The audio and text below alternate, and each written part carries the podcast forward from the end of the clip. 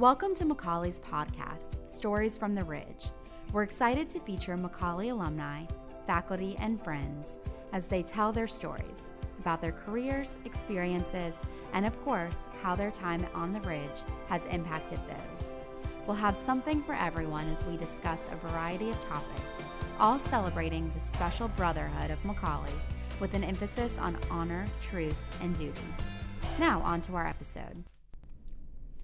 Today, you'll hear from McCallie Sr., Patrick Warren, and faculty member Jim Suddath as they discuss Jim's time playing basketball at Duke University.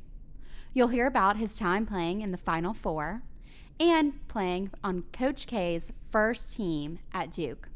Hope that you enjoy today's story from the Ridge. All right, my name is Patrick Warren. I am a senior day student here at McCallie. I've been here since sixth grade. A uh, very special place. Um, I'm very involved with the sports broadcasting program here, uh, commentating games, soccer, baseball, lacrosse, football, basketball. Uh, and so I'm really excited to be here with Coach Jim Suddath. Uh, he is the Hardwick Caldwell Chair of Christian Ethics here at McCallie. And so it's that time of year. March Madness is coming up. I'm so excited. Got some great games. Uh, and Duke has been one of those teams this year that's always been in the conversation uh, with some elite freshmen, RJ Barrett, Zion Williamson. And Coach Suddath, you went to Duke. I did. I had the joy of playing basketball at Duke for four years from 1978 to 1981. And so, what was the recruitment process like to go to such an elite school as Duke? Well, I, I went to high school at Woodward Academy on the south side of Atlanta, and uh, because of my abilities, my the way I was coached and all, and being in the Atlanta market, I got a lot of publicity. I was ranked the number two player in the state of Georgia my senior year in in high school, and uh, so I got a lot of offers. I was offered scholarships from all but two SEC schools and all but two ACC schools. So um, I, I, thankfully I had the, an option to, to to go where I kind of wanted to go. And when I looked at everything, Duke was at the top of the pile. And what made it? What kind of separated it from the rest of the other schools? Well, I made my choice based on the fact I, I did want to get out of Atlanta, but I didn't want to go across the country. Uh, number two was an ACC school, and, and, that's the basketball league, and I, that attracted me greatly. Uh, also, the coaching staff was very solid my parents loved the idea of a Duke education because it was very prestigious as it is now, it was then. And then finally, from a basketball perspective, the Duke program looked like it was on the, the peak of really breaking out of the middle pack and doing great things. They'd had two ACC rookies of the year in a row and Jimmy Spanarkel and Mike Gminski in 76 and 77. And they had just signed, right before my commitment, the number one player in high school, ranked across the country, a guy named Gene Banks, and he was ranked just ahead of a guy named Magic Johnson. So you can imagine how good him, he was, yeah. right? Uh, so you could kind of tell the Duke program was about to re- ready to explode, and in fact, it did. And tell me about that first freshman season. How how did that go? Well, it was amazing. Um, there were three of us that came in as as freshmen. Gene Banks, who I already mentioned, Kenny Dennard, who was a six eight power forward from uh, North Carolina. Myself, I was uh, kind of a skinny wing shooting, pure shooter uh, uh forward myself. Uh, we were a very young team. We started one junior, two sophomores, and two freshmen, and I was most of the time the first guy off the bench as a freshman. So you can imagine we were very young for those days. Right. And that year, we got on a great streak at the end of the year. We won the ACC tournament, got the automatic bid to the NCAA tournament we were peaking at just the right time, had a hot streak, were killing everybody, beating everybody by double digits or more, and carried that all the way to the Final Four. And uh, played in the Final Four my freshman year, 1978. It was Arkansas, Notre Dame, us, and Kentucky. Uh, we beat Notre Dame in the semifinal game. Uh, got a chance, you know, here I am, a, a freshman, got a chance to play, scored two points as a first forward backup, six man player. And then we played in the finals against Kentucky. Uh, Kentucky was a fabulous team that year. They were ranked number one a good part of the year. They had a point guard named, um, well, they had Rick Robey and, and um, uh, and Phillips, the two big guys, six eleven guys, mm-hmm. and then the um, Kyle Macy was the point guard. And he was very famous, great ball handler. And then they had a, a, a guy in the middle named Goose Givens, not not the big play, but he would float the middle on both sides. And we stopped the big guys and we stopped the point guard, but we didn't stop Goose. And I think he had 42 points on wow. us. Had one of those career games in the finals on national TV on Monday night, and we we lost the game by six points. Mm-hmm. Uh, but as a freshman uh, on a team that came out mostly out of nowhere, going all the way to the finals, it was it was amazing. Uh, it was a just a memory of my life. And how did the uh, coaching staff manage you guys? I'm sure there's a lot of excitement when you're winning game after game, and you can kind of get maybe big headed uh, at that point. How did they manage you guys and keep you guys humble? It's very difficult because when you're in that, even in the late 70s, when you're in that streak, you're on TV every game. You have these great commentators who are talking to you before and after the game. Um, fans are everywhere. I remember one interesting thing. We we left the Final Four. We were playing in St. Louis after we got beat by Kentucky. We were already ranked at that moment because everybody was so young on our team we were already ranked the number one team for the next year, mm. and we were preseason consensus number one team in the country the next year. And when I got back to Cameron Indoor Stadium, there were five shoe companies that had already overnight shipped shoes to every player for the next year. And so things like that would happen. You uh, in, in, North Carolina, I couldn't go anywhere in a restaurant or anything without being recognized. And the coaching staff tried to keep us uh, level-headed but you can imagine um, how sort of prideful it can make a young athlete feel when you're just recognized everywhere. Mike Gminski and I were walking down the mall of uh, in Charlotte the next year before a game. We were just kind of killing time before a night game, we had a hundred kids following us down the middle wow. of the mall. Things like that. Um, uh, it was a crazy time, and ACC basketball's always been like it is now. It's it's it's king of the league. I know Clemson won the football championship right, this year, but right. um, the, the league is wild for basketball. Definitely, and I mean these days there's everyone's talking about the one and done rule and what they should do with uh, players like Zion Williamson, who obviously are going to be worth hundreds of millions of dollars one day. Was that an issue back when you were playing? Uh, in the late 70s, early 80s, you had the very initial uh, times when a player out of high school would jump and go directly to the NBA.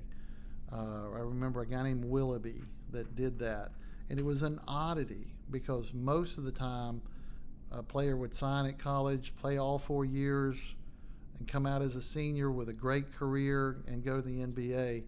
So it was a real oddity when a when a super athlete might try to make the NBA. Um, Darryl Dawkins or a couple of the old names that did that, but no, you didn't have the one and duns back then. Um, there wasn't there wasn't a rule about it. Mm-hmm. Not at all. It wasn't even imaginable back then. Um, and, and, really, you didn't start that until in the 80s when occasionally a player might leave after their junior year. And that was rare. But then when you got in the 90s, then the snowball started to roll down the hill. And do you have a personal opinion on uh, what that rule should look like these days? Is there anything you think about that? Uh, yes, I do. At this stage of the game, after watching this develop, or particularly the last 20 years, and where the college game is today, and I'm a little bit old school, and I'm very pro getting a college education mm-hmm. because mm-hmm. you're, you know, if you live to be 70, 80 years old, you, you need a career for life. Uh, not everybody's going to be a Hall of Fame NBA player. Uh, I would really appreciate if they got rid of the one and done rule and allowed just those very few high school superstars to go straight to the NBA. But if you did go to college, you were making at least a two year commitment. And that would guarantee that the student athlete would have to go to classes, would have to start a major degree program. And then if they went on to the NBA, they could still come back and, and reasonably finish a college degree. Interesting, interesting. And so Tell me about your uh, sophomore and junior years playing at Duke. What what did those look like?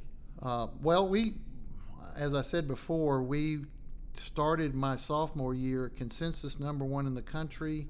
Uh, I still have a plaque I, I have from being ranked actually the number one amateur basketball team in the world. Um, beating the Soviet Olympic team, and back in those days when, all the Olympic teams were amateurs, and we were ranked number one because we had almost won the NCAA with a junior, two sophomores, two freshmen, and a freshman off the bench. Um, and so my sophomore year, we went ha- about a third of the way through the season undefeated. Everybody was watching us. We had the game of the week every week on television. And then we went to Madison Square Garden and got beat twice, back to back overnights. And one of it's because one of our players uh, punched the guy in the face and got ejected from a game. And, and uh, the New York crowd didn't like that very much. uh, it was a kind of a bad rebound situation. Uh, so and that hurt us. And then at the end of the year, when we really were on a run again, we had two major injuries right at the time the NCAA tournament was starting, and that hurt us tremendously. And we got out of the tournament a little early. And for you basketball folks out there, that was the Magic Johnson Larry Bird year Okay. the famous 1979 finals between Bird and Magic. And that was supposed to be Duke playing somebody in the Mhm. finals. So my junior year, we regrouped. Uh, at, we were injury free. We went through the tournament. We went to the ACC tournament and won it again. And uh, we got it deep into the NCAA tournament, beat Kentucky in the Sweet 16 at Rupp Arena and went to the grade eight game or the elite eight game and got tripped up by Purdue and just missed going back to the final four Mm. my junior year. But we were ranked number one for a third of the year that year.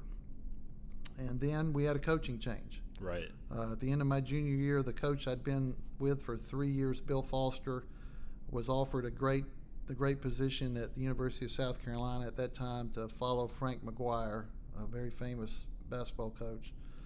And he he left, and um, myself and the other two uh, guys that I came in as a freshman with, we were heading into our senior year, not knowing who was going to coach us, and uh, the history of basketball has changed at that moment. Definitely.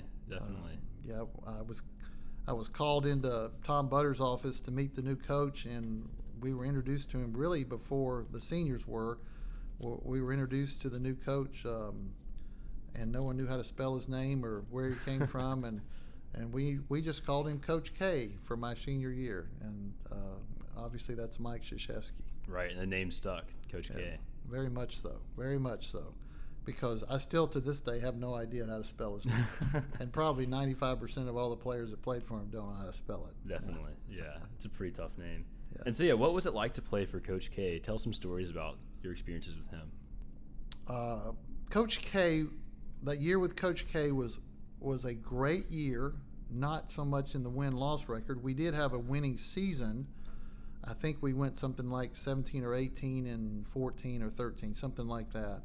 We had lost our big All American center to graduation the year before, Mike Gminski, and he went to the NBA. So we played my whole senior year without a true center, and the three point line was not in.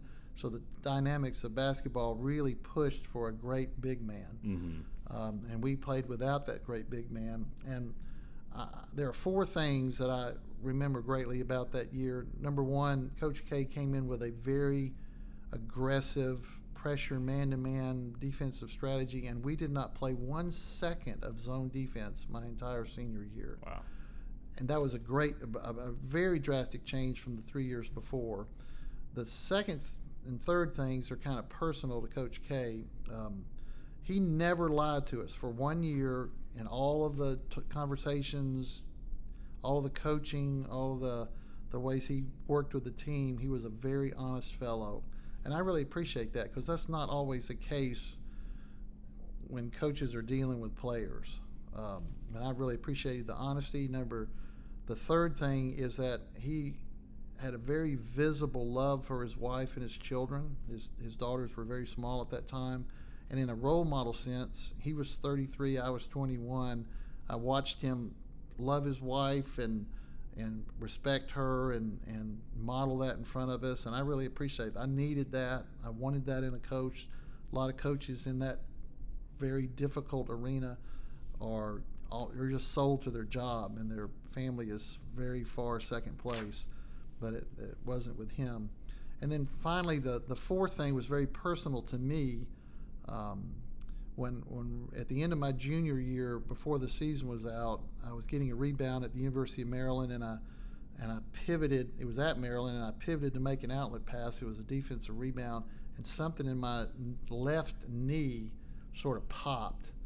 And what it eventually was diagnosed was I had torn my cartilage uh, in that defensive moment. Uh, it swelled a little bit. They let me finish the season because it, after a little bit of rehab, it deswelled, and I w- actually played well through the NCAA tournament. But at the end of the season, they decided to go ahead and repair it with an operation. So I was immediately put in the Duke Hospital, and it was operated on. And I walked out of the Duke Hospital on crutches, and it was on that day that Tom Butters, the athletic director, called me and the other two seniors and said, "Come to my office. I want you to meet your new coach before he's announced." Wow. So I walk into Tom Butters' office in um, the um, the near the end of my semester at, in 1980, and I meet Coach K, and I'm standing there on crutches. So that's the first time he met me. I was on crutches. So I go to Washington D.C. that summer to do an internship with the Department of Commerce, and I'd done all this rehab, and I was ready to get back on my knee and play and get ready for my senior season. And near the end of that summer, something happened in that left knee again, and I knew something wasn't right. So they called me back to Duke a couple of weeks early before school started. They put me back in Duke Hospital, and I was operated on again just four months later. And uh, when I woke up from the surgery late that afternoon, that evening, the door opened and in walked Coach K. So the second time I meet the man, I'm lying in a hospital room. Mm-hmm. And then they rehabbed me for six, seven weeks. They didn't let me do any lateral motion. I'm in the swimming pool running. I'm doing weight workout. I'm trying to re-strengthen all those left leg muscles again to get ready. And they said they were going to release me to to um, lateral motion on October 15th, the first official day of practice. So here we are, Cameron Indoor Stadium. Coach K is walking out on the court for the very first time he's ever going to officially lead a Duke team. There are 8,000 people in the stands Wow. watching the first practice, and they release me, and my leg locks up on me eight times, and I literally fall on the floor while I'm out practicing. So they put me back in the hospital that night and do this new arthroscopic surgery, not cut me open, but it was brand it was a brand new concept back then in 1980 and they found a little floater piece of cartilage that they'd missed in the second surgery that was wiggling around there locking my knee up. They extracted that. I had 3 more weeks of rehab from that, so I missed the first couple of games of the season. So I'm, I said all that to say this: the first time Coach K saw me, I was on crutches. The second time he saw me, I was lying in a hospital bed. The third time he officially, in a sense, was with me, I was falling down in Cameron Indoor Stadium. Now, the way I look at it is this: I am six foot six. I'm sort of skinny. I'm a half step slow. I'm a senior on the team, and I had that kind of a introduction to Coach K. In a lot of ways, a coach might just throw a player like that away, disregard them, write them off, realize they're not going to be productive. Coach K did not do that. He did not throw me away. He let me rehab, get back on the team, get back into my six man status. I regained that position. I was productive my senior year, and we had an injury at the end of the year, and I ended up even starting the last four or five games.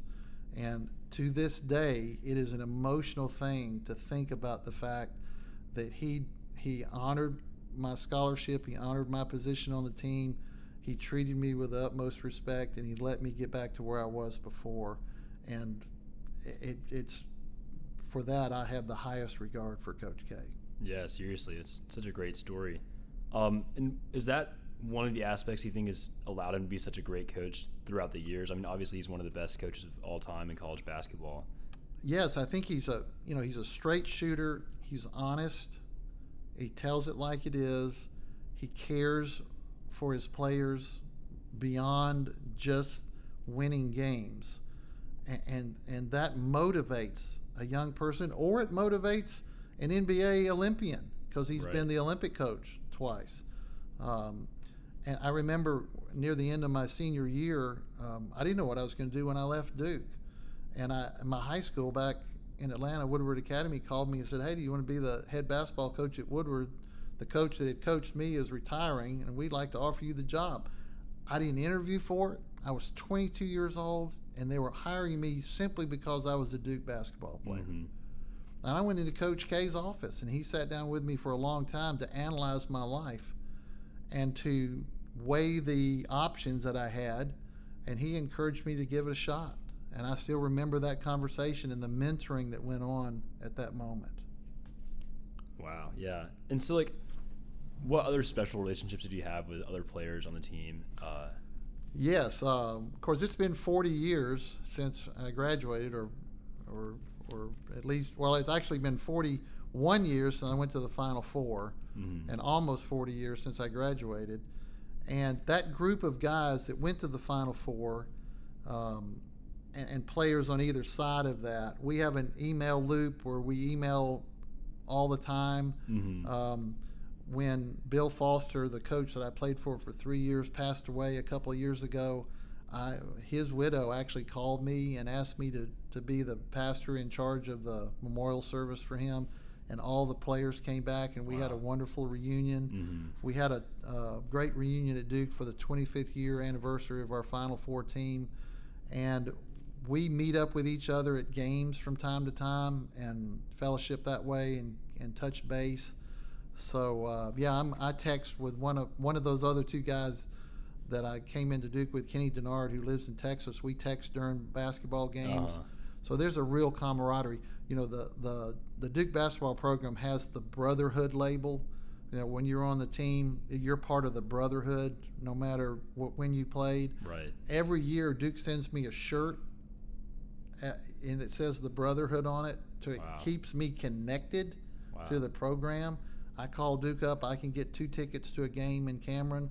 Maybe not the Carolina game. Right. Right. But uh, I can get two tickets to a game as long as I'm sitting in one of the seats. So they do a very good job to keep the brotherhood connected. Yeah, that is really do. special. That is really special. I guess you have to be the president of the United States to get a ticket to the Yeah. UNC Duke game. yeah, yeah, right. Actually, a lot of people don't know this, but the guy who was sitting next to him uh, at the game, if you if that's your picture in your mind for what happened when he was at the UNC game, is a guy named Reggie Love, and Reggie Mhm. Love played on the Duke basketball team in the '90s and became one of President Obama's uh, chief aides all the way through his presidency. Wow. So, uh, so Obama actually, in a sense, was sitting in the other ticket with a former Duke player. That's hilarious. So, what happened post Duke? How did you end up at McCallie? Uh, well, I, I went back to Woodward and taught and coached for four years, uh, and felt and I did a lot of work with the Fellowship of Christian Athletes at that time on a high school level. I was involved with it at Duke. I was president of FCA at Duke my senior year, so I carried that over into my own coaching, young coaching eh, time, and I felt a call of the ministry. Uh, I didn't know what I was going to do in the future, but I, I wanted to go study the Bible and get involved in Christian ministry on a full time level. So I, I sought some advice and I ended up going to seminary, got a master's divinity. And coming out of that, I went into church ministry. Just your, I was a youth pastor and director of Christian education. Then I became an adult uh, assistant pastor here in Chattanooga, actually at First Presbyterian Church under Ben Haden, who was here for a long time in the 70s, 80s, and 90s. And I, I worked for uh, under Ben at First Pres for 10 years, and then I became a senior pastor at two different churches for a 12 year period of time. And so I had a 25 year run in a variety of positions in church ministry in America. And at the end of that 25 year run, it was only about four about four years ago. Uh, my wife had some health problems. She had had a brain tumor in 2001, breast cancer in 2005, and breast cancer again in 2014. And that year was a very difficult year for four surgeries and Mhm. rehabs and being in the hospital. and going through treatments and things. And I felt the Lord just lead me to, to retire and concentrate on my wife. And I Right. did that. And for a whole year, a little more than a year, I just spent time with my wife. We traveled, we healed, we rested, we went through all this medical stuff. And it was at the near the end of that that a man who is very well known on the McCallie campus uh, called me up and said, "Jim, I'm taking you out to lunch." And I said, uh, "Great!" And his name is Henry Henniger, and he's kind of a well-known person around here. And Henry drove to Dalton, Georgia, where I was um, in a kind of a state of retirement. And he drove down there and took me out to lunch and said, "What are you going to do with the rest of your life?" Because I was in at that time mid to late 50s. hmm And I said, I don't know, Henry. I don't know what the next chapter looks like. And he looked at me and he said, I'm going to call Lee Burns and I'm going to set up a lunch for the two of you. I think you need to be at McCallie. And he did. He called Lee. Lee had lunch with me. And over the course of the next year, a position was carved out here.